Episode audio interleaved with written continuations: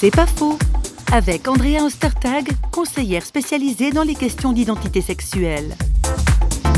La découverte de sa propre homosexualité pour les jeunes, c'est un moment terrifiant. C'est pas un choix. Et je crois que c'est important de le dire. C'est des moments vraiment de désespoir souvent. Et à ce moment-là, la manière dont l'entourage va être avec ce jeune, s'il vit dans un cadre ouvert, ça va être un cadeau pour lui. Le problème, c'est beaucoup de personnes qui ont ces pulsions, ça se voit pas. Donc on s'exprime devant eux. Dans les lieux de travail, à l'école, beaucoup de plaisanteries qui peuvent se faire. Puis la personne qui est touchée par cette réalité, elle entend, elle ose rien dire, Parfois, c'est même elle qui lance le débat parce qu'elle aimerait tester, voir si jamais elle parlait, comment elle serait accueillie. Et souvent, le résultat, c'est d'avoir peur, de trembler, d'être découvert avec ces pulsions-là, de solitude aussi. Ça mène à une stigmatisation.